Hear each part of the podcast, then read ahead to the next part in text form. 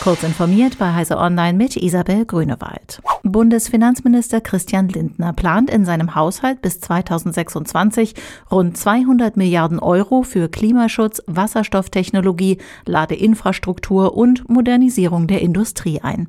Das sagte Lindner im ARD-Fernsehmagazin Bericht aus Berlin. Enthalten seien darin auch die Kosten für die Abschaffung der EEG-Umlage, mit der die Menschen entlastet werden sollen. Insgesamt sei das Geld dafür vorgesehen, die Wirtschaft und Gesellschaft in Deutschland zu transformieren. Deutschland solle moderner und nachhaltiger werden, in saubere Technologie investieren und seine künftige Wettbewerbsfähigkeit sichern.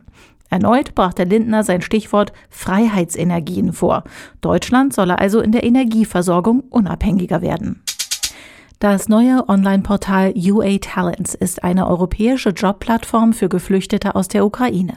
Dort können Unternehmen aus ganz Europa ihre offenen Stellen für Menschen aus der Ukraine ausschreiben, die durch den Krieg ihre Arbeit verloren haben. Auf der Plattform geht es zunächst um Stellen im Technologiesektor. Es sei aber geplant, das Angebot schnell auf andere Sektoren auszudehnen. Dazu haben sich die Gründer an große europäische und US-Unternehmen in und außerhalb des Technologiesektors gewandt. Dabei betonen die Betreiber von UA UA Talents, dass die Plattform nicht gewinnorientiert sei. Alle generierten Erlöse würden für Zwecke in der Ukraine gespendet. Anderthalb Wochen nach Beginn des russischen Angriffskriegs gegen die Ukraine schaltet auch Netflix das eigene Angebot in Russland ab. Angesichts der Umstände vor Ort haben wir entschieden, unseren Dienst in Russland abzuschalten, teilte das Unternehmen gegenüber CNBC mit.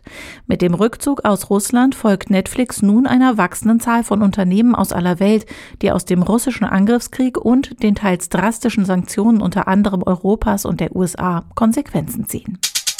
Wer will, kann sich von der NASA einen Boarding Pass für die anstehende unbemannte Mission zum Mond ausstellen lassen und seinen Namen mit zum Erdtrabanten schicken.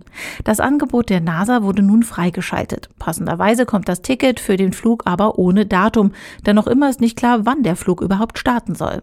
Zuletzt hatte es von der US-Weltraumagentur geheißen, dass die Artemis 1 getaufte Mission frühestens im Mai stattfinden könnte.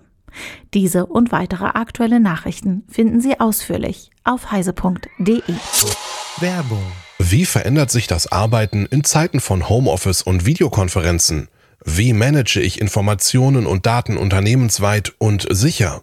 150 Minuten Keynotes, Diskussionen und Talk mit zahlreichen Expertinnen über die wichtigsten Digitalisierungsthemen unserer Zeit. Das Digital-Event am 17. März ab 9.30 Uhr die Digital Perspective 22. Mehr Informationen und Anmeldung unter digital-perspective.de.